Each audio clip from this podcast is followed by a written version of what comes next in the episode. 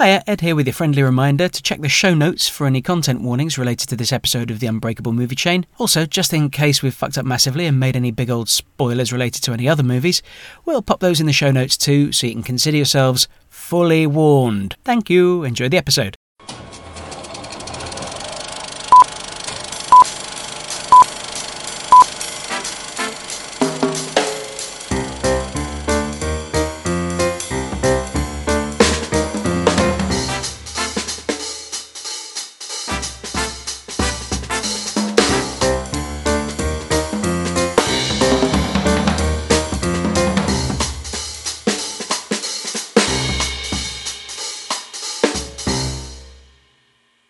Hello and welcome to the Unbreakable Movie Chain, the podcast where week by week we break down and review a movie based on a link to the previous week's movie.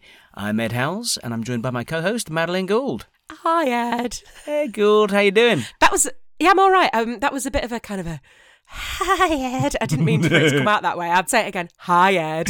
Hey, there you go. Um, yeah, I'm all right. How, what have you been watching? Oh, I've had a really nice watching week this week, actually. Um, I went to the cinema to see Asteroid City. Now, I think you have also seen Asteroid City. I have indeed. Give me a broad thumbs up, thumbs down. I didn't have a very good time. Oh no, I'm so sorry. I didn't enjoy the film very much. I mean that. Well, that, that- yeah. Yeah, I say that. I, uh, I love Wes Anderson. I've been, been a big Wes Anderson fan in the past. Asteroid City left me real cold and a little bit bored, Yeah. which I don't think I've ever been bored during a Wes Anderson film before. Um, and yet it- it didn't do it for me at all. It, there were too many characters doing. There was too much sort of just stuff going on. None of it was very focused for like an hour and was it an hour and thirty five minutes. Yeah. I just, yeah, I, I felt a little bit kind of lost. And there was stuff in it that I liked. There were performances that I liked. Ah, but here's the thing I spent a lot of my time sitting there going, hmm, which actors do I think are taking to the Wes Anderson style better than which other actors? And if that's the sort of thing I'm thinking about, and if I'm thinking about the technicalities of shooting particular scenes, then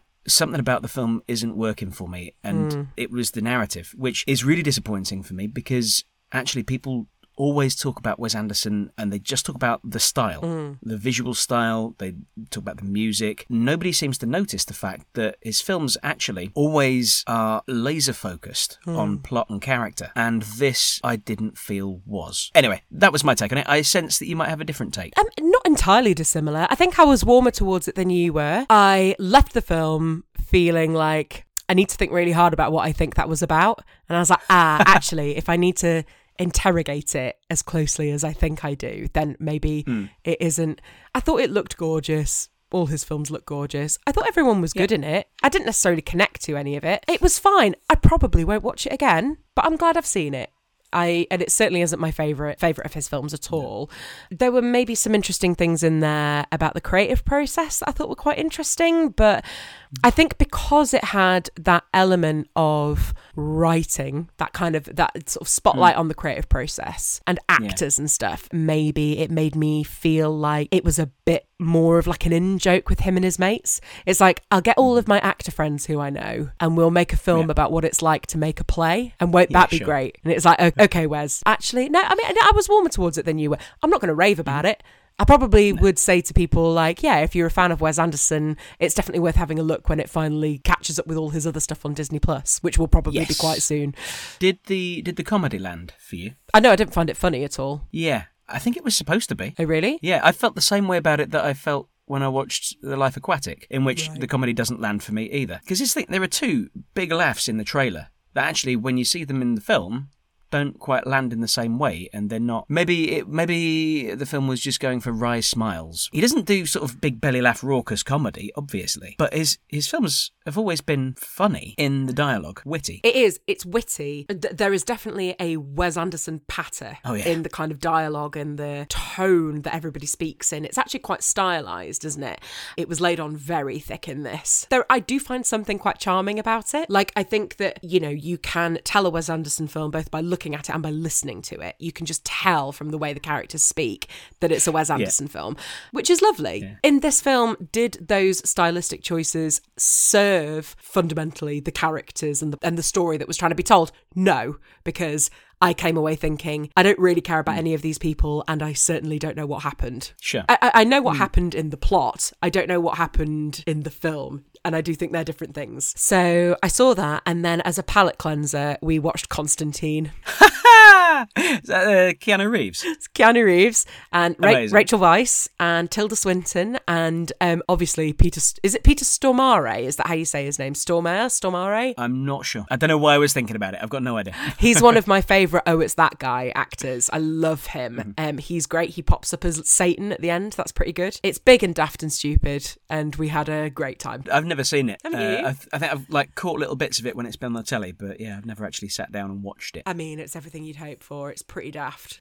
It's got it's got quite a few. Oh, it's that guy, guys. Oh, yeah? Actually, yeah? it's definitely. I mean, it's on it's on Amazon Prime. You know, you could definitely have a worse night than sitting and filling your face and watching Constantine. So, yeah, that does sound like fun. so what about you? What about so you've seen Asteroid City? Yeah, so I've, I've seen Asteroid City. I've also watched a couple of animated movies in sort of anticipation of our forthcoming discussion on animated movies. Exactly. Tune in next week, dear listener. Yes, indeed. But uh, I don't want to talk about those now. I'll No. talk about those when we discuss the animated movies. The other thing I started watching this week is uh, Jim's been trying to get me to watch Hannibal for a while. Oh, yeah. Uh, not the movie, the TV series. And yeah, so we're about four or five episodes in. And? yeah, quite enjoying it. It's very slow, isn't it? There are some great performances. It's interesting. It's, it's like there's two different shows going on that are kind of at war with each other. You know what I mean? There's the story that you're really interested in, which is the story of Hannibal Lecter and um, uh, I've forgotten the other character's Will name. now. Graham. Will Graham. Yes, thank you. That's the story you're really interested in.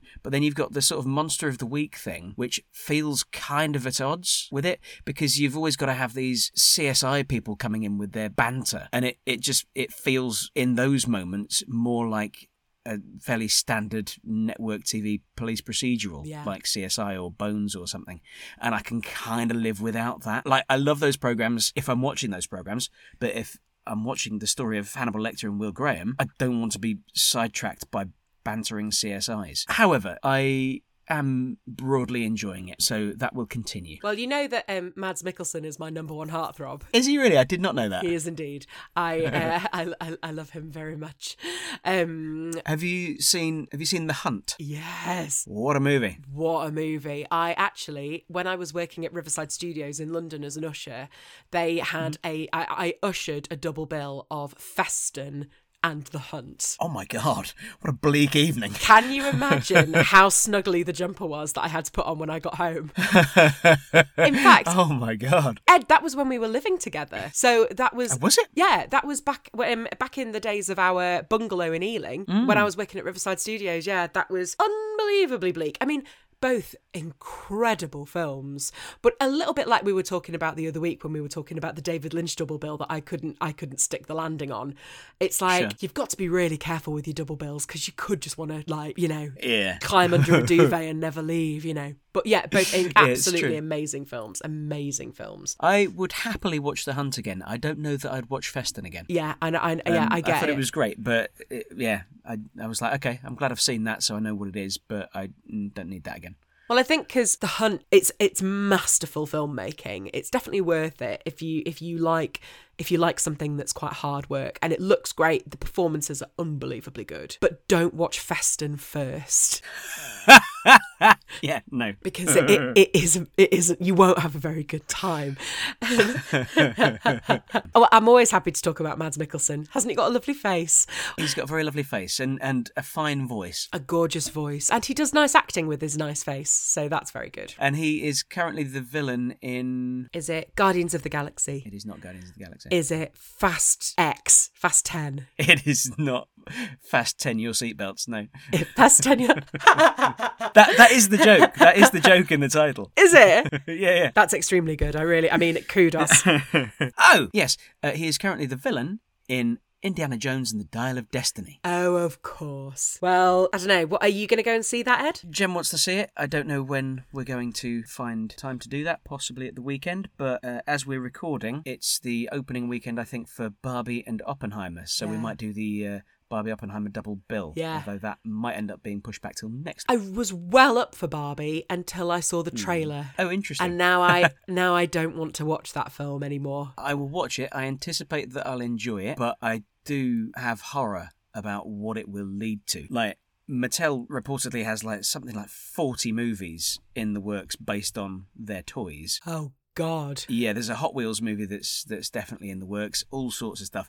Uh, and it's just it that is going to be the the new superhero movie. That's going to be the next 10, 15 years of movies. Toy like movie blockbusters is going to be movies based on toys to feed nostalgia for your childhood. So on the one hand, it fills me with horror, but on the other hand, it's nice to know what I'll be complaining about when I'm 50. Yeah, it's it's nice to be what I able to plan for your future. You know. Exactly. Uh, why? Uh, what? What about the trailer put you off? There were just a couple of jokes, and I was like, I was hoping for more than this. But maybe there is something, maybe the trailer is set up that way, and actually, what we've seen in the trailer is going to be the first 10 minutes, and then the rest is going to be something totally different. But I can't, I don't think hmm. I can cope with a whole movie of like, look, it's like your Barbie to- toys, but they're human people. Do you know what I mean?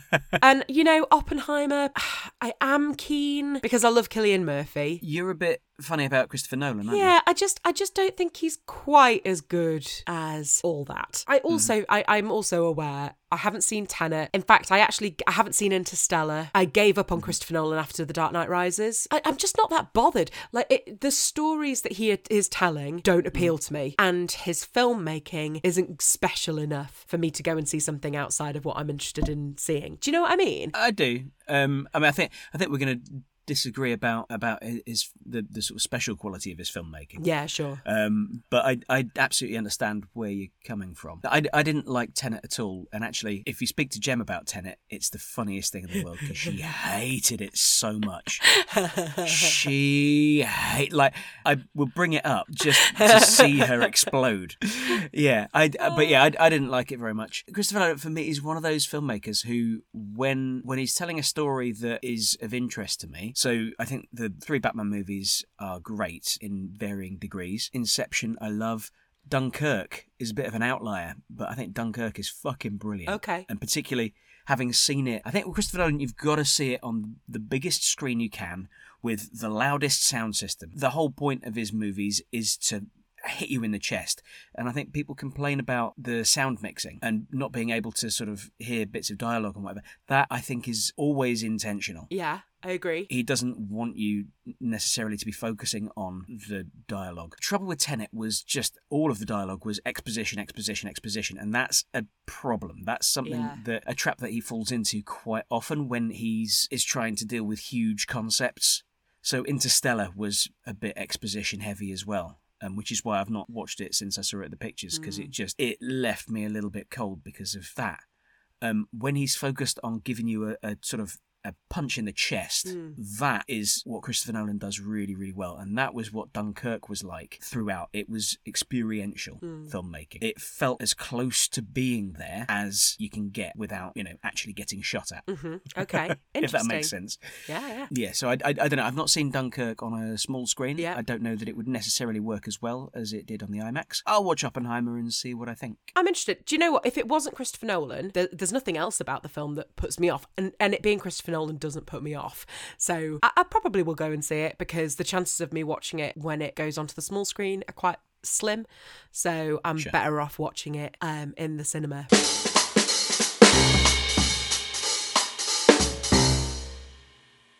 So Ed, um, speaking of Barbie, Oh, yeah. who directed that, and what are we watching this week? Well, it's funny you should say.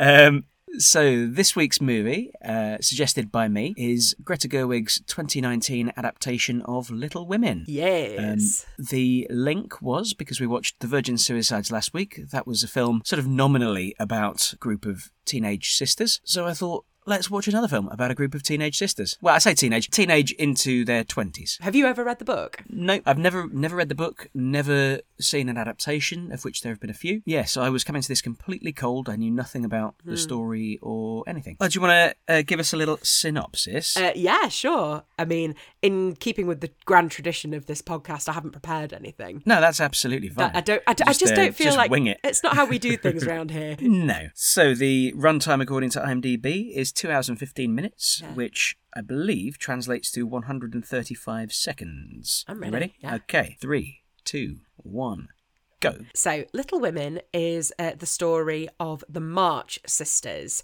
Um, and it is during the American Civil War, and they live in the North, I think Massachusetts. Anyway, and it's about um, them coming of age, finding love and happiness and success, and working out what that means to them uh, against the backdrop of being quite poor. Um, and their father being away at war, and uh, the main character is Jo, um, she's basically brilliant, and everyone wants to be Jo, but they have to come to terms with the fact that they probably are Amy, Meg, or Beth who dies.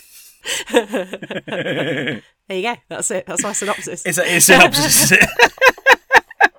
All right, fair enough. That was that was 53 seconds. So you you, ha- you had a little bit of time to play with. I'm so I'm so sorry. I could tell. Shall I tell you more? Oh, by all means. Well, no. I mean, there's a boy called Laurie um, who lives next Well, door. there are there are several boys. There are several boys, but there is mostly Laurie, who you spend most of the book thinking Jo will marry, but then when he proposes, she turns him down, and then um, he actually marries Amy, but that yeah, and that's fine. And Jo and, and Jo's a writer. There you go. Jo- And Jo's a writer. Jo's a writer. Okay, that was a, fa- a fabulous synopsis. Thanks, Ed. Um, I'm really um, Yeah, no, You know, I I stopped the count when you stopped initially, so I don't know how much longer you talked for. I mean, God knows. Ed, do you want to take us through some housekeeping? Yeah, I can do that.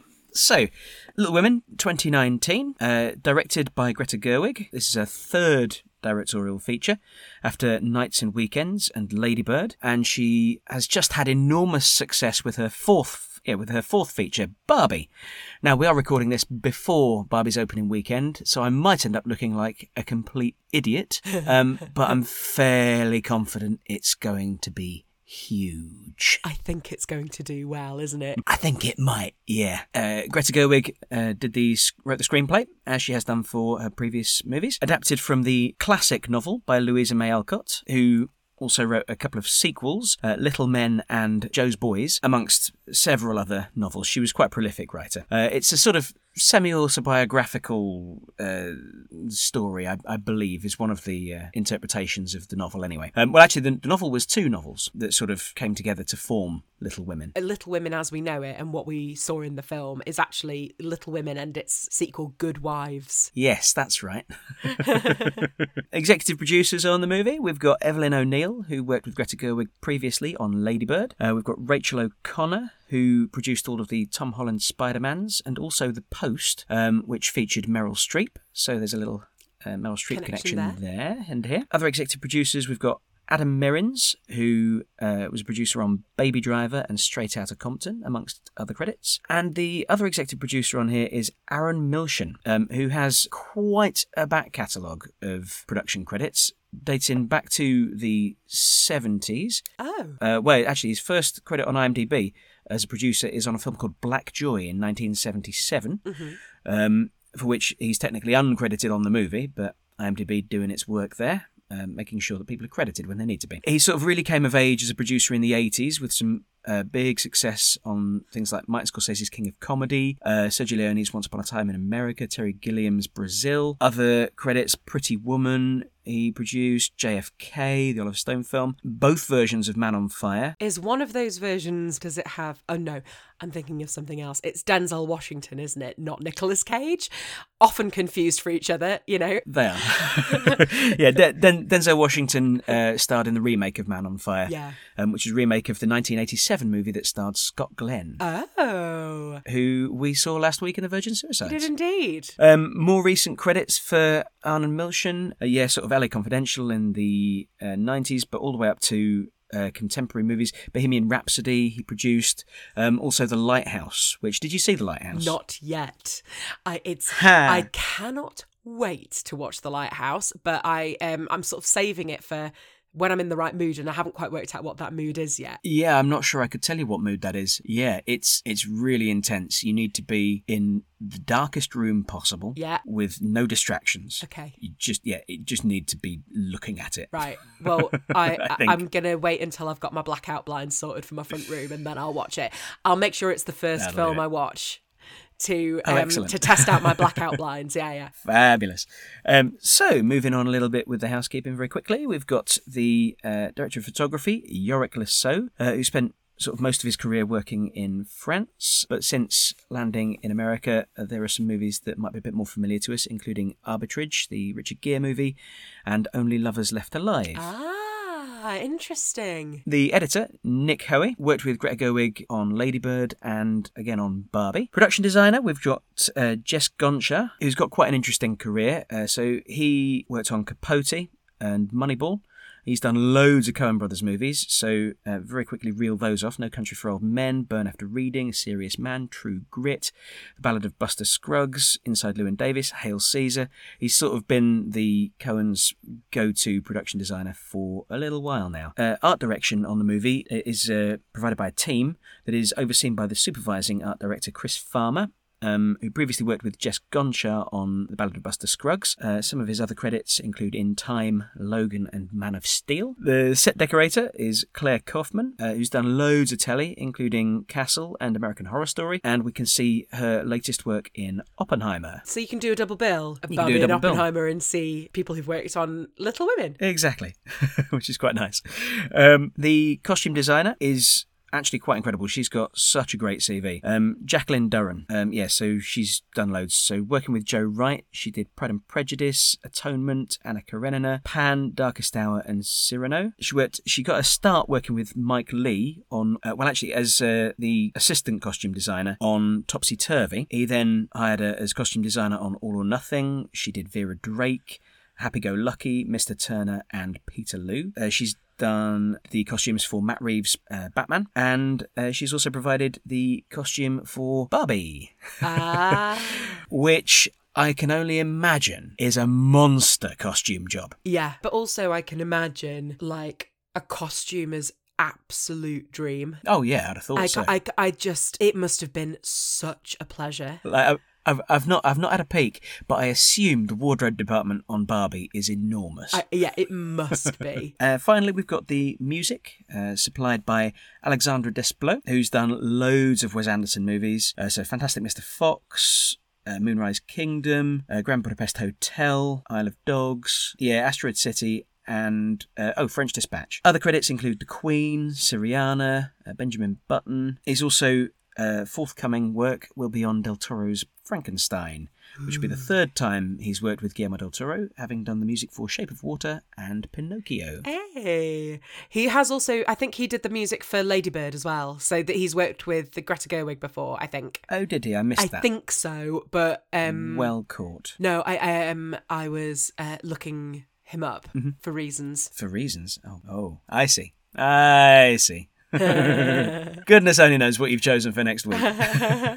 or, or yeah, I mean maybe, or have I, or maybe it's a double bluff, and maybe this is all part of a an elaborate psychological trick. Sure. Yeah, sure. I mean, I'll be very happy if we end up watching Grand Budapest Hotel. Oh, okay. Well, it's not Grand Budapest Hotel, I'm afraid. Sorry. Damn. So, moving on very quickly to the cast, we've got Saoirse Ronan, who plays Jo, Florence Pugh plays Amy, Emma Watson as Meg, and Eliza Scanlen as Beth. We've got Laura Dern as Marmee, the uh, the mother of the four girls. Timothée Chalamet as Laurie, the love interest from next door, uh, sort of next door. Um, Chris Cooper as his father, Mr. Lawrence. Uh, James Norton as John Brooke. Louis Garrel as Friedrich Bhaer, um, who is the love interest of Jo. Uh, Meryl Streep as Aunt March. Tracy Letts, who I know mostly as a playwright. Yes. Um, Tracy Letts as Mr. Dashwood, Bob Odenkirk as Father March, and Jayne Houdyshell as Hannah. The film was made for a budget of $40 million and took at the box office $218.9 million. Blimey. A little over four times its budget. No, that's terrible maths. That is well over four times its budget. That is number. That's- that's over five times its budget. Yeah. Hey, the people don't tune in for maths, Ed. They tune in for They'd better not, because they'd be bitterly disappointed. our searing hot takes. Stay in school, kids. Seriously. just, uh, just rounding out the housekeeping, it was nominated for six Oscars: Best Picture, Best Actress for Saoirse Ronan, Best Supporting Actress for Florence Pugh, Best Adapted Screenplay for Greta Gerwig, and Best Music. Uh, it won one Oscar for its costume design for Jacqueline Durran, and this was her second Oscar after winning one for Anna Karenina. And that's my housekeeping. Thank you. What a tidy house.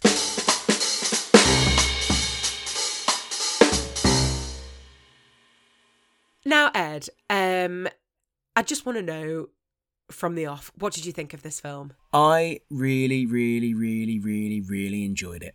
Good.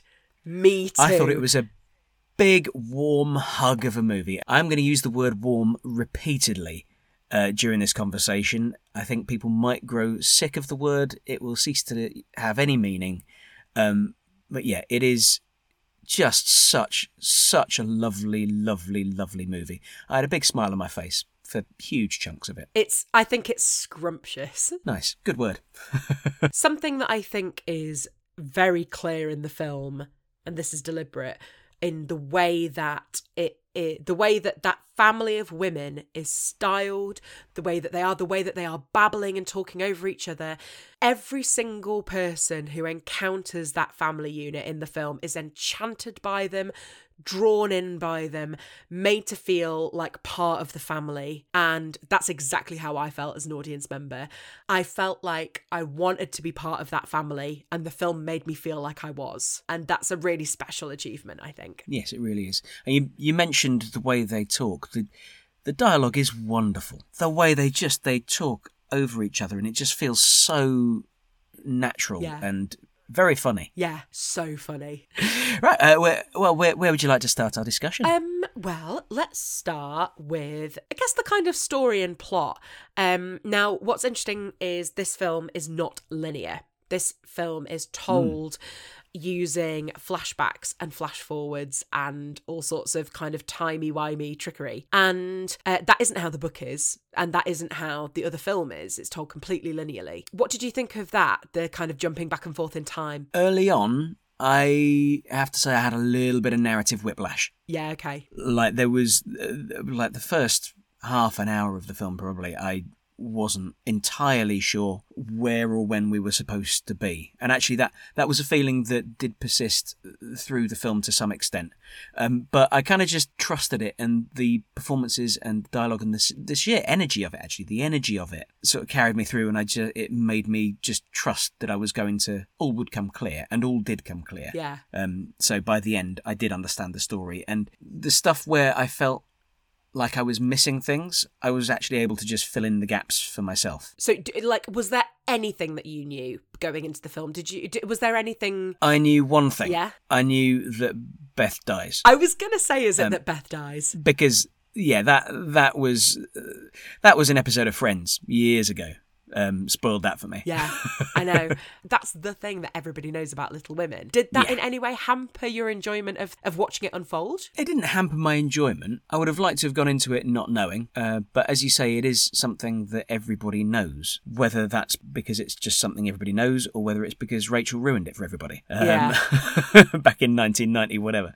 Um, because it's something that we know, it's like Romeo and Juliet dying. You know what I mean? The inevitability of it add, adds a sort of a layer of poignancy that you don't really get when you're coming to it cold. So much anyway, because she she is ill for most of the film because of the way the narrative is cut uh, and sort of stuck back together. And I think that kind of with the inevitability of Beth dying, one of the things that I think was quite clever about the film was how quite a lot of stuff was kind of you you knew what the result would be before before you saw how you got there so like okay we knew that we knew we know beth's gonna die because rachel ruined it for us but also we know that jo isn't going to marry laurie because very early on we see amy and laurie meet in france in paris and she says i can't believe that jo turned you down so we know that there will be a proposal and we know that she'll say no. But it doesn't stop the emotion of us getting there. I no, not think. at all. And well, it's interesting actually. Um, from that very first scene with Amy uh, and Laurie in Paris, I I wanted those two to get together. That was the uh, the love relationship that I wanted to be resolved by the end. Oh, Florence Pugh's so brilliant. God, isn't she gorgeous? She was so clearly in love with him. She's so excited to see him. She stops the carriage. She runs. Huge hug. I just, I was like, oh, you are in love with this man. Yeah. And I, I, I found her in that moment so endearing that I just, I wanted her to have that. I wanted her to yeah to to to achieve to achieve Laurie. Clever. You have achieved, Laurie. You have unlocked bonus Laurie.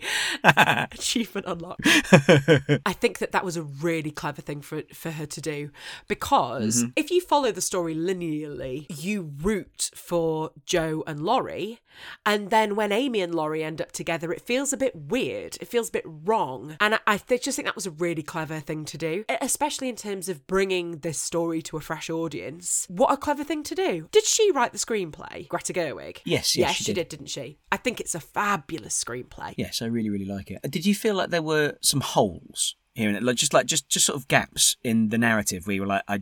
Mm, I didn't see that. Like when, so it, it's part of that. What I was talking about, the sort of narrative whiplash in at the start. That scene at the party where Laurie is drunk and Yeah. leching all everybody, and Amy's furious with him, and she's been waiting for him. She was waiting for him for an hour. I, I- I felt, I felt like I needed to see that the first time I watched it. Anyway, I felt like I needed to see that moment of of her being stood Of her up being stood up, right? Okay. yeah, I, I, I just, I just felt like I kind of missed something, and that sort of added to my sense of whiplash and not really quite knowing where I was in sort of space and time. Right. Um, Okay. yeah, I understand. Yeah, I don't.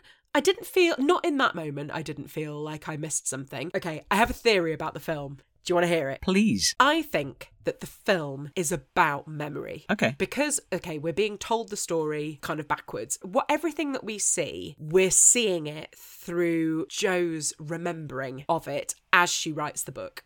Little Women. Sure. Which, in turn, was a sort of remembering that Louisa May Alcott did of her life in order to write the book Little Women.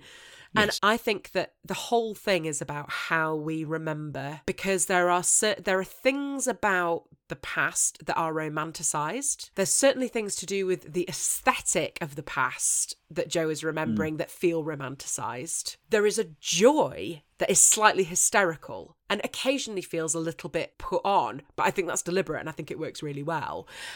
And I think that the kind of the slight that whiplash that you said you felt, I think that's I, I agree with you, and I think it's kind of deliberate because I think it's about um it's about how f- we get flashes of memory uh, that are provoked by certain textures or places or people, and I think as well that those holes those holes are there because memory is imperfect and Sure. the whole thing feels quite nostalgic. It and it feels gappy and it feels hmm. like it feels like a warm remembering. Especially because we we have this kind of thing about like rewriting your history. Jo is going through the process of writing her own history. And i'm sure that we'll come to the end later but i think that the end does that in a really beautiful way. I have slightly mixed feelings about about the end, if I'm perfectly honest. Yeah, I think I think that's I think that's really interesting. Yeah, I didn't really consider it from that angle. I like that, but I'm gonna have to ponder it a little bit more. I sort of took it at, at sort of yeah, in my kind of fairly basic way. I, I took it uh, uh, on a more sort of face value Sure. kind of level, and was just really swept up in actually the story of two sisters. That was what I invested in most through the film was that relationship between Jo and Amy absolutely and whether they're at war or whether they're so obviously there's all the stuff where uh, where Amy burns Jo's manuscript, and that leads to all sorts of recriminations. But then you see a whole other side of it a little bit later on after Jo's cut her hair off. Amy is the one who's comforting her on the stairs when she's in tears, having done that. Yeah, ha- having having said, Jo, your hair, you're one beauty, such a great line which is such a lovely Such line. a great line. but I think you're right because those two, the sisters kind of fall into two factions, I think. Because they're, well, no, three really. Because Meg, the oldest, is different from them because she has very humble aspirations. She gets what she wants because she wants her husband and her life and she doesn't mind being poor, even though it's hard, but that's what she wants and that's what she gets. And Beth dies. and it's just FYI, Beth, Beth dies. So her world is very limited, whereas obviously Jo is very aspirational in terms mm. of what she's going to achieve. And Amy is also very aspirational in a different way, but also both of them are mm-hmm. artists. Both of them want their horizons broadened. They want to better themselves. They are kind of two sides of the same coin, and which is why they are so like they spark off each other so much, but also why there there, there is this closeness. And obviously, of course, they both love the same man in different ways. Oh my god, Florence Pugh is so fucking good, isn't she? Yeah, she's terrific. This is one of the other things that I think about. This is why it sort of ties into the memory thing that I was talking about before. Mm-hmm. One of the things that this film does, which I really love, is that they don't try and age her down in anything other than like Florence Pugh's performance. Yeah. For me, that that tells me that what we're seeing is like Jo remembering Amy mm. as a little girl, but she's seeing the Amy she knows now. Like she is remembering her, but she also has the adult Amy in her head. And Sure. like it's kind of I just I think that was a really excellent choice because I mean the Winona Ryder film, it's Kirsten Dunst as um as a little girl plays Amy and then suddenly skip forward it's a different actress and you get much more of a sense of time passing quite dramatically whereas obviously in this it all feels a bit more fluid. Yeah. Like memory. Like memory, like yeah, like yes, it does take place over. It, it says early on, um, seven years earlier. Oh, I completely missed comes that. up on yeah. the screen, which I missed the first time, and I, I caught it my second watch and was like, ah, yes, might have helped if I'd noticed that the first time round, um, Yeah. or sort of retained that bit of information because I sort of didn't have a sense of what span of time the events of the of the story take place in. Um, Well, can we? Should we try and pin that down? Because actually, I'd forgot. There's basically there's the point at which the point where the film starts. Mm-hmm. Jo in New York getting a story published. She's living in the Yes. boarding house uh, with Friedrich, the professor. Mm-hmm. And at this point, we kind of have a check in with all the sisters to see what they're all up to. So Jo's in New York publishing her short stories. Amy is in Paris with Aunt March attending painting school. Meg is married with children. It's all a bit hard, but fundamentally she's all right. And Beth will die shortly. I'm, I'm, I'm, I'm always quite interested in how, how you meet characters for the first time in a film. Um, and actually, I think the way we meet these four sisters tells us quite a lot. So we meet Jo first, as you say, um, and she's sort of she's there selling her stories, and she's got ink all over her hands, and she talks about how she has to support the family unless Amy gets married. So then the next thing we do is we meet Amy in Paris, who is being told that she needs to get married because she's basically the family's only hope. And then the next thing you see is Meg, who, who who's going to buy some fabric for making a dress. And she can't afford it. So their financial situation is really sort of front and center at the very beginning. And then you've got Beth, who sits at a piano. But I guess she's already dead at that point because Beth dies. she does die. Um, so at the point that we meet the other three sisters, Beth is already dead. No, she's not. No, she's not. No, you're absolutely yeah, so right. this is the thing that I got confused with because Amy, Amy and Jo are living their artist life away Yes, from home, course they are. and then Jo is called back to come and see her, and they don't tell Amy. And then when Amy comes back from Paris to Beth's funeral, she's married to Laurie, and Yes. Jo then decides not to return to New York. So we don't start at the end. We kind of start two thirds of the way through, go backwards, jump back to two thirds of the way through, and do the rest of Yes. it, but also while jumping back a bit still. yeah, that's right. So at the very end, when she's chatting to her bloke in New York, Yeah. that is that is the actual last thing. That's the very, very end, isn't it? So yeah, so so we've got the start, and then what follows immediately after that is seven years before the start. Yeah. And then the end, I presume it's what like a, a year after. Yeah, because she after Beth dies, she writes the book mm-hmm. and gets it. Yes. and gets it published. The end, I guess, is some some time after Beth dies. yes, the end is sometime after Beth dies. That much we can be certain Oh, of. that was fucking profound. Jesus Christ. yeah. So the end the end happens after previous events in the film. Yeah. Have taken place. And place. then there are some credits, which are the proper end, but that's not like part of the film. That's just some words and stuff. It's just words and stuff. Do you, do you feel like I do that um, Jo and Amy are essentially competing to see which of them can be the most middle child middle child? there, there can only be one. Of, although Amy is the youngest. Amy is the youngest of the middle children. No, Amy's the youngest, youngest. No, Be- oh, I thought Beth was No, younger. Amy is the youngest. Oh, I've got this all wrong. Amy's, I thought Amy's a little girl. I thought Beth was a little girl. She seems very little. Mm, That's because she dies. Ah, that's because she dies. Fuck. Okay, I need to go back and watch this for a third time. That was not clear to me at all. Shit. Has this changed your mind? Do you now no longer like the film? Do you find it cold? That makes Florence Pugh's performance make a little bit more sense to me. Than it, I think she's brilliant in the film, but there there were some moments that I was like, oh, she's really being very sort of child there. So obviously, you wouldn't have known that if I didn't tell you. So completely without context. Do you think that actually that was a good choice to have Florence Pugh play her uh, all the time? I don't know. I uh, it it could be that I've been astronomically If so, this is the thing. I don't know because I know. So you didn't know, and you didn't pick up on didn't it. know. So actually, is it a, is it a successful thing? I, mm, I guess I, I guess not. I don't. Yeah. Hmm.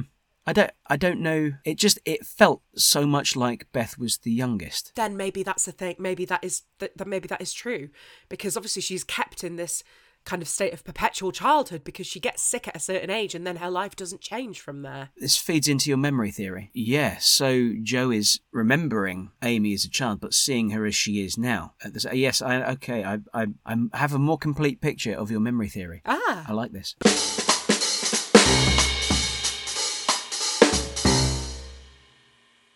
With adaptations there's this really difficult thing of like can you look at the film as a success completely separate from anything else that's come before it is it a successful telling of a story does it matter that you didn't quite get what order the sisters were in does any of that matter No, that's that's sort of what I was having a war in my own head about just now. Yeah, because it didn't hamper my enjoyment of the story whatsoever. That I completely misunderstood it. yeah it doesn't really matter does it I had a lovely time, and the next time I watch it, I will understand it better. I don't think it could really matter any less. I'm sure that there will be some English literature academics will uh, come at me with pitchforks. well as i usually do i had an eye on the costumes because i just like i like that Ah, shit yes, the Oscar award-winning costumes. the oscar award-winning costumes however very controversial ed very controversial. oh, interesting. So this film, among people who know, is very looked down on for its costumes How hilarious! because they are so inaccurate. And it's true, Mm-hmm. they are. However, a costume designer of such high esteem Yeah. that that can only be deliberate, right? Yeah, I mean she's she's done a lot of period work. Ex- so um as well um for example her work on pride and prejudice Mm-hmm. very historically accurate great care taken so it's not like she doesn't give a shit or she doesn't know what she's doing. So this is very but like for example there is a point in the film where emma watson is wearing ugg boots right? So it's it's obviously very deliberate. And in terms of historical accuracy maybe this film is the pits. In terms of telling a story i think the costumes are gorgeous. Yeah. and well deserving of its oscar. Also, if we are sticking with the the uh, Jo's memory Yeah. theory, and that it's all through Jo's eyes, what attention to the detail of people's clothes do we think Jo actually pays? Exactly. I, I suspect she doesn't give a Yeah. shit. well also i think there's there's a few quite subtle things in this film that i really like in terms of costume which it's nice to point them out but i don't think you would necessarily know so there's two things one of them is that the sisters are color coded so they Alright. each have a color palette that um they basically dress in only those colors um and i think that's really lovely and i think that that leads leans into my memory theory quite well because yeah maybe th- that's to do with the kind of colors that the people make jo feel and that kind of thing. I think that's really nice. And the other thing is that um throughout the film jo and laurie played by Tim- timothée chalamet um they uh, they swap clothes quite a lot.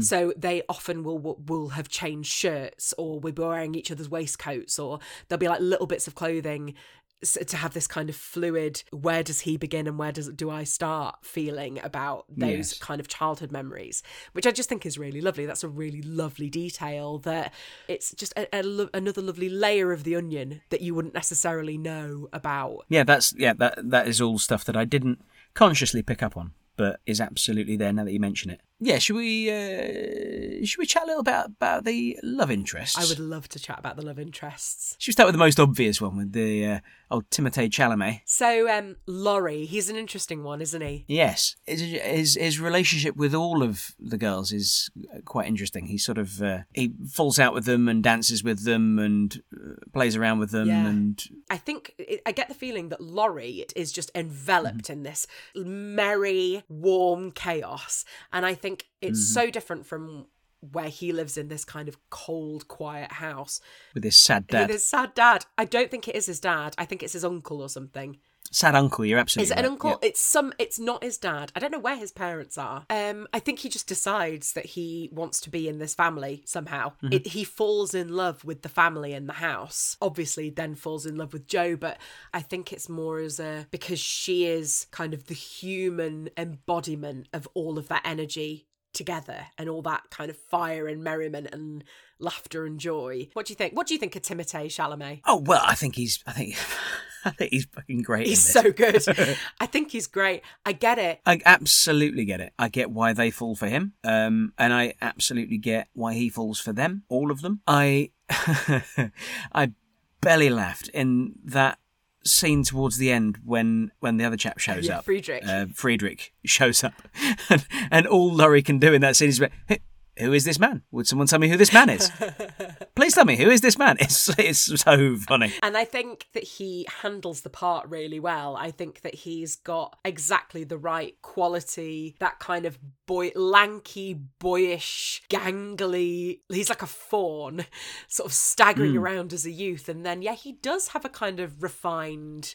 He, because uh, when I sort of saw that it was him, I was like, yeah, I get him as a teenager, but what about when he's an old, when he's a, a gentleman later? What about that? And I think he does a really good job. I think he's great. Yeah.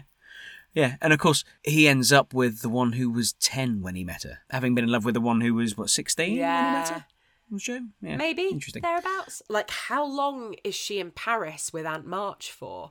Because she finds out that she's going to go to Europe at Meg's wedding, and by the time we see her in Paris, Meg has two children. So I get a bit muddled about how all of that Me- uh, works. yeah, I guess Meg's been married for a while at that point. Yeah. To uh, to hapless John. Hapless John, James Norton. Do I mean James Norton? James Norton. Yeah, James Yeah, Norton. it's James Norton. And he, yeah, he, yeah, he's ever so hapless. Um, but I, I quite like, I quite like that. You, you know, like a hapless male character. He's lovely. He's really lovely. And it, you know, again, he is one of these these kind of people who are in the orbit of the March family that desperately want to be part of that family unit. You know, I, I love that scene um, between him and Meg where she's actually been a bit of a dick, and yeah, she's she's bought all this fabric and like she's talking about how she just wants these nice things that the other girls have in the world, and he just goes, "I'm really sorry, I couldn't give you the life you wanted." I know. just sort of takes it in, and he just, I think he, I think he genuinely feels that way. I think he genuinely is sorry Yeah. that he couldn't measure up to what needs from him. Yeah, I read a I Yeah. read a really interesting thing about how, like, kind of on a basic level, each sister represents a flaw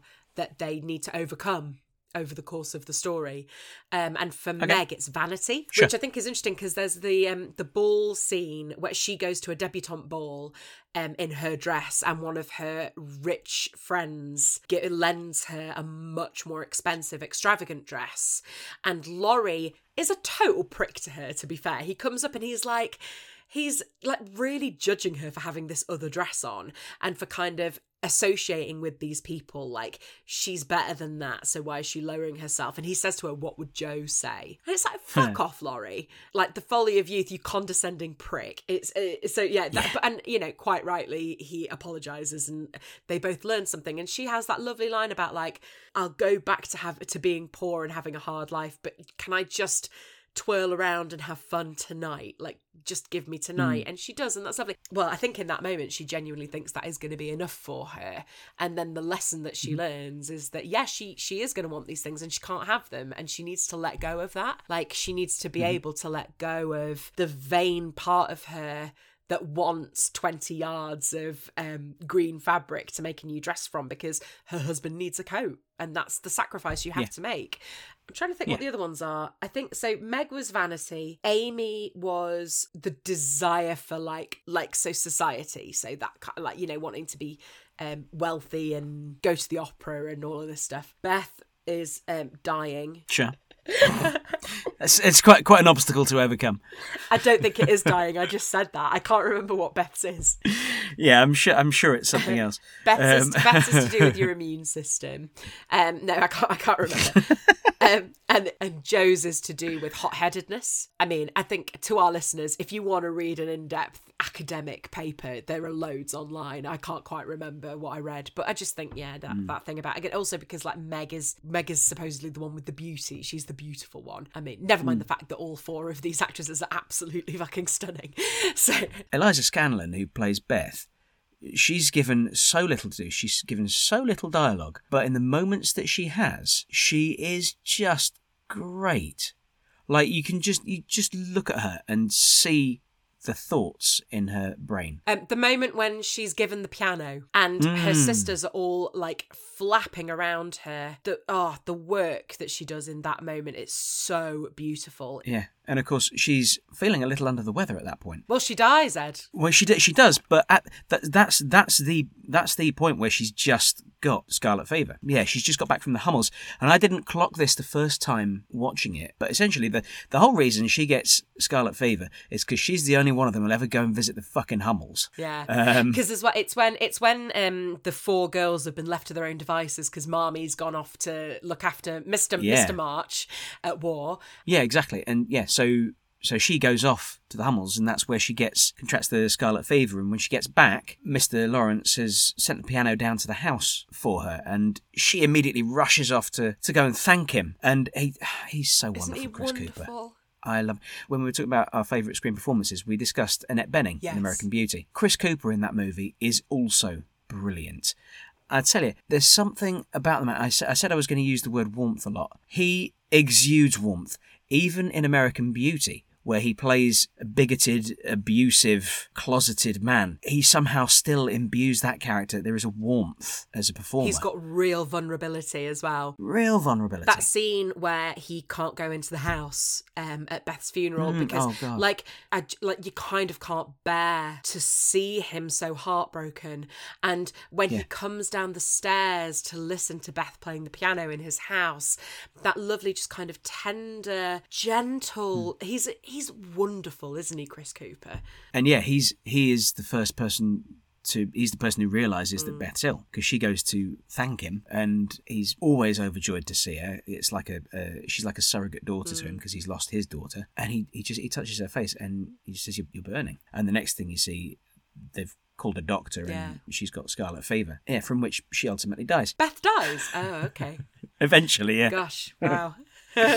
She goes to the seaside first. yeah, though. she has a nice time at the seaside. She has a time at the seaside. I'm not sure she's enjoying it very much. I think I think she spends a lot of time on that beach going, uh, I'm a bit cold. I wish you'd just left me in my bed. I mean, shall we talk about Saoirse Ronan? Oh, can we? Shall we? Yeah, I feel about Saoirse Ronan pretty much the same way I feel about Kate Winslet. She can do no wrong. I think she's wonderful. That would have been a really good choice. Uh, it isn't what I've chosen, but I'd really love to see Ammonite, where they play Oh yeah, lovers. Kate Winslet and Saoirse Yeah, Ronan. I would love to see that. Period drama, gorgeous windswept love story, and two of the finest actresses that there are. I uh, think that Yeah. sounds great. Yeah, I, I, I actually, I think the, uh, similar sort of things about Saoirse Ronan that you've been, you've mentioned about Kate Winslet in the past. That there's a, a maturity, such a maturity to, to her performance. Like there's a, there's a bit in Little Women where she and Meg are going to a, a, a dance together, a ball together, and Meg, as the older child, is very much in charge and like is sort of telling her, "Don't do this, don't do this, don't do this, don't do this." But the whole way through, because of Saoirse Ronan's sort of just innate maturity as a performer. You know she's younger than Meg, but she feels older, more more worldly. I, I don't think wisdom's quite the right word because at the same time she's she's a mess. Yes, yes, yeah. Like Jo, Jo is a mess in in all sorts of wonderful and uh, and harmful ways, like harmful to herself. Saoirse Ronan and her performance as Jo as well. They kind of feel timeless. the sort of change that she undergoes. So from that first scene that you see her, so you, you, you first see her, she's silhouetted outside the door, waiting to go in, and you can see just from her body language, is a beautiful piece of physical acting.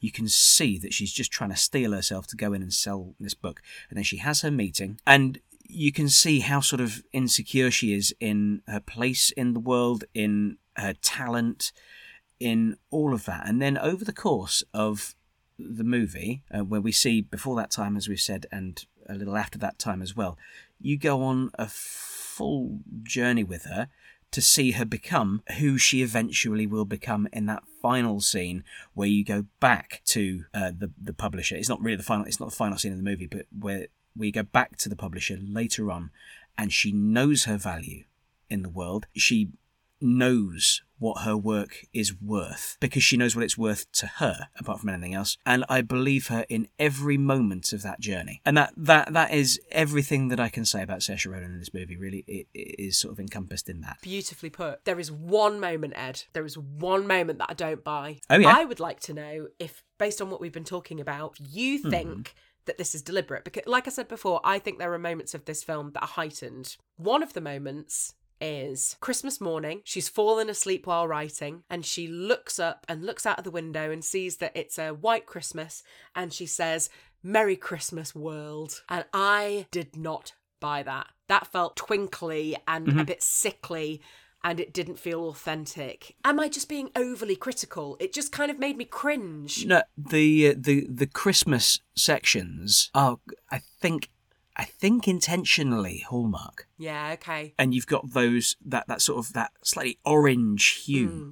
to everything. I think it's intentional, and I think it does play into what you're saying about about memory and idealized memories and sort of viewing events how you want or or, or, or in ways that would make you feel most comfortable or able to process. Hmm. Yeah, I know what you mean. That moment just stuck out a little bit. I think it's because it ha- it takes place in a moment where she's alone, and I'm a bit hmm. like, who are you performing this for? it's it's it's scary. She's she's away from everything she's known for the first time, trying to make it in the world. She's got to support her family by selling these stories that she doesn't really believe in. That's an important point, actually. The stories she's trying to sell, she doesn't really believe in them. She just believes that they will sell because they're what she thinks people want to read because that's what she's been told. Um, and it's uh, Friedrich, the love interest, who calls her on that, and that's an interesting scene. That that that fight they have. I love that scene.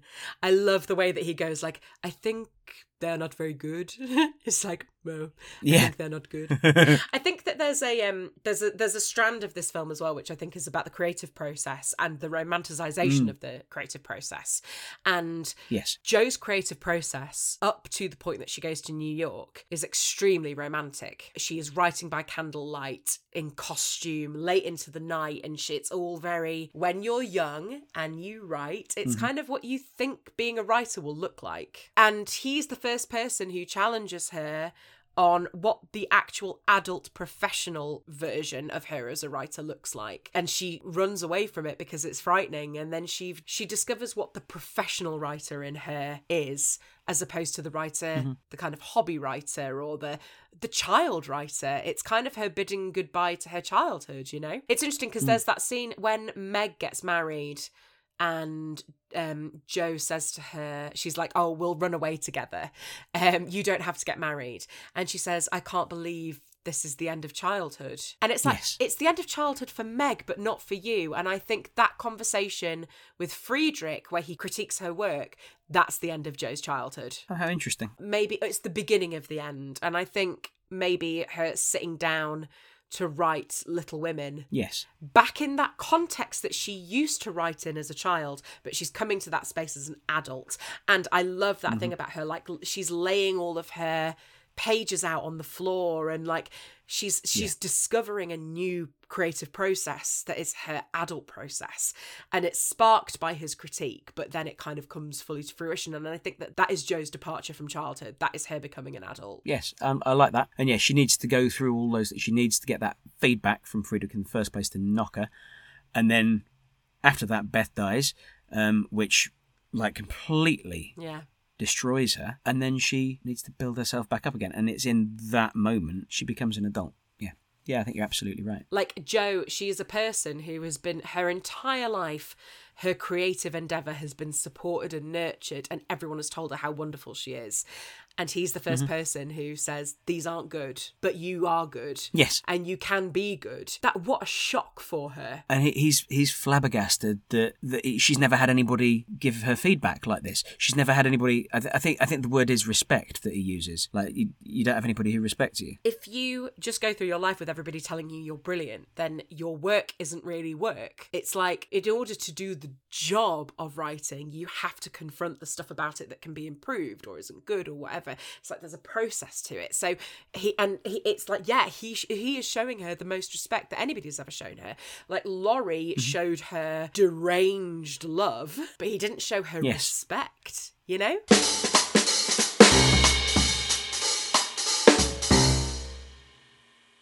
Uh, should we talk about Marmee for a minute? I'd love to. Yeah. Laura Dern. Oh, Isn't she great? I love that scene between Marmee and Jo where sh- she kind of reveals to Jo that she has had to practice for 40 years to kind of keep her temper. Yes. Well, we that that is sort of a, a huge thread of, of her character because that that's how how we first meet her is holding something in.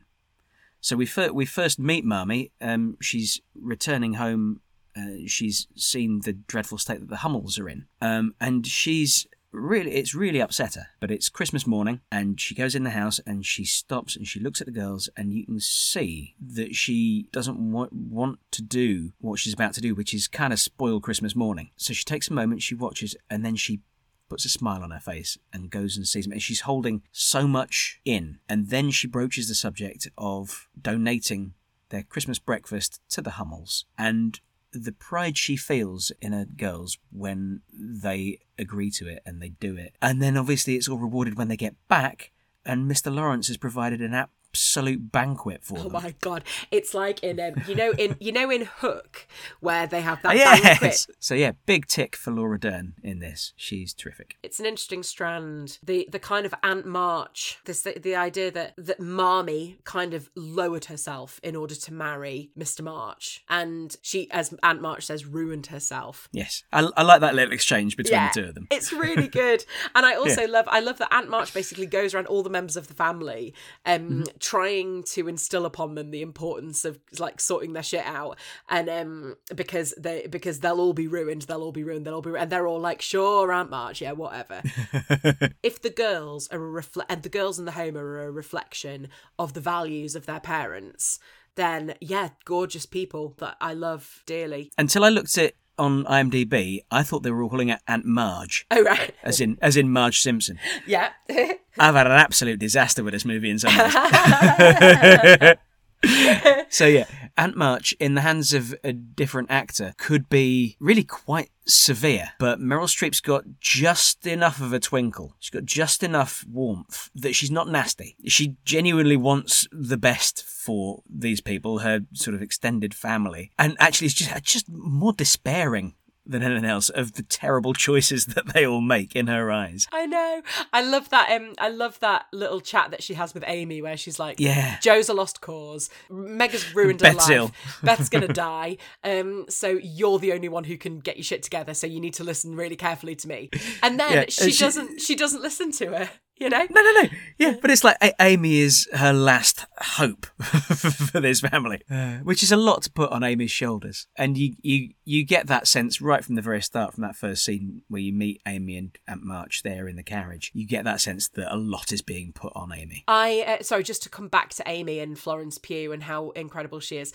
What I absolutely love is that at no point does Laurie actually propose to anyone. He just he just kind of goes like, mm, and then they look at him and they're like, no.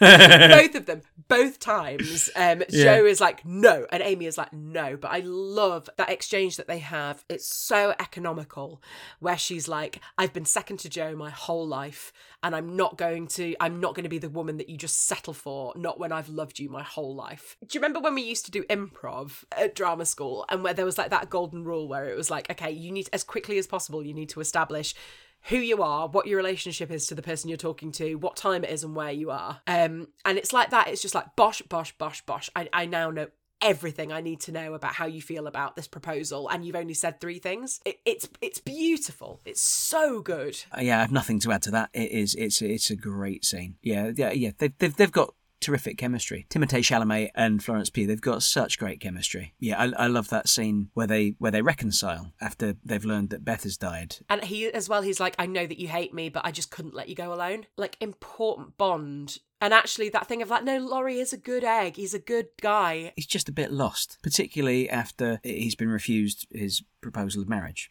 by by Jo. I think as well because there's this idea that like maybe he's come into his inheritance or something. So he's like come of it. Is that have I got that right? I get the feeling that suddenly he is like independently wealthy and he doesn't need to go to school anymore and he can like Oh, you could be right about that. yeah. because I think he's really wealthy. We could we could find out by googling it, but the impression I get from the film is that he his parents are dead and he is under the charge of his uncle and then he comes of age and comes into his fortune. yes, I think that's correct. Amy marrying him has achieved what she wanted to achieve in marrying someone with wealth and being able to. That wonderful scene where they're in her studio and she's talking about how marriage is an economic proposition. And she's kind of just like she's schooling him Yes. I love it. I love that scene so much. Ah, Yeah. the whole thing. Ah. the you know- the whole thing. What we what we could do now is just go through the entire film bit by bit and just go, wasn't that great? Wasn't that great? We could. Let's not do that. It doesn't make for good listening. Shall we talk about the ending though? Because now I believe you said you had thoughts and I'm intrigued. Yeah, I've got I've got mixed feelings about the ending. For the simple reason that so by highlighting the incongruity of the ending of the actual story, she when I say she, I mean Greta Gerwig, takes me out of the story. And consequently the last 15, 20 minutes doesn't have the emotional impact on me that it otherwise would. So what so what what happens when she goes and sees the publisher, he says, So why, why doesn't she get married? And there's this whole sort of metatextual conversation about how mercenary the ending is and how it's not true to the rest of the story and to the character of Jo to have this romantic ending uh, where she hooks up with Friedrich. That sort of uh, meta approach, it kind of came out of the blue a little bit. I liken it to it's. It, did you see the, uh, the uh, David Copperfield with Dev Patel? No, I haven't seen it yet. So there's there's a moment in that where it basically goes, yeah, and uh, Dickens didn't think this character really worked, so just stop stopped writing her. Right, Um, is essentially the the, the Yeah. crux of the crux of it. Um, but it kind of worked a little better in that because there's a more sort of metatextual narrative conceit to that movie than there is to this. So it took me out of it, and I didn't really fully get back into it Mm. because it was just going okay so this is the end and it's actually it's a bit silly the way the way jo ends up with friedrich and they have a kiss under an umbrella and it's all just a bit naff isn't it? And i was like oh okay i've been invested in this movie for two hours and you can't change the ending of the book. There'd be outcry. So you sort of you have to have the two characters getting together. I don't i don't know how i would deal with it because it, it would feel incongruous to me anyway. So what what I wanted was for him to read her manuscript. I wanted to come back to that previous um, row they'd had. I I what the resolution I wanted from that relationship was I wanted him to read her book and love it. You know what I mean? And I would be okay for them to get married, but not in so overtly a romantic way. That isn't earned in their relationship. What would be earned in their relationship is mutual respect and understanding on a sort of professional, artistic level. And we and we so we don't we don't get that resolution that I really want on screen. I'm sure it happens off screen.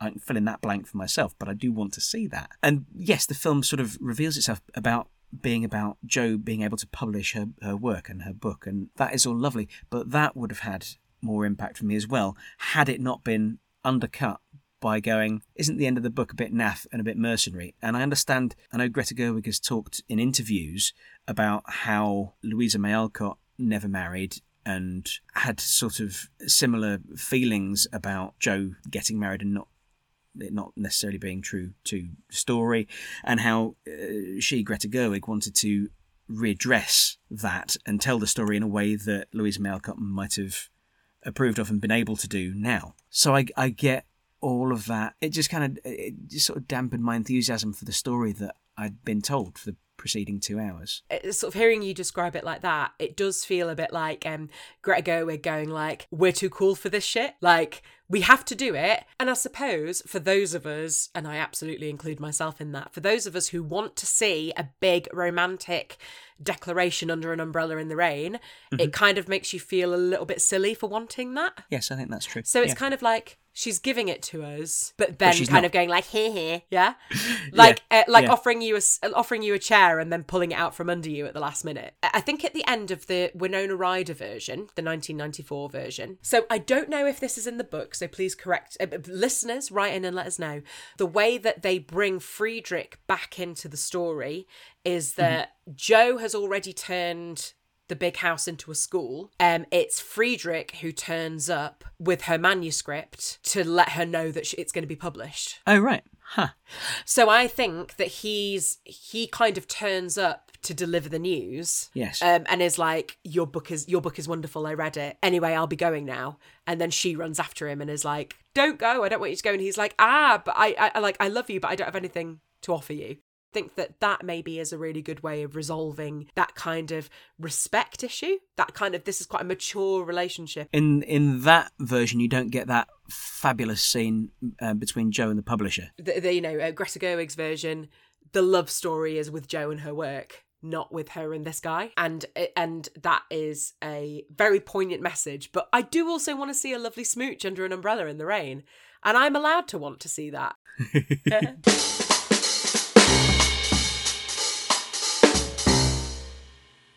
I mean, I'm getting the feeling that your impression of the film hasn't changed over the course of the discussion. What do, what what do you reckon? Oh well, the, uh, my impression of the film has changed in some ways.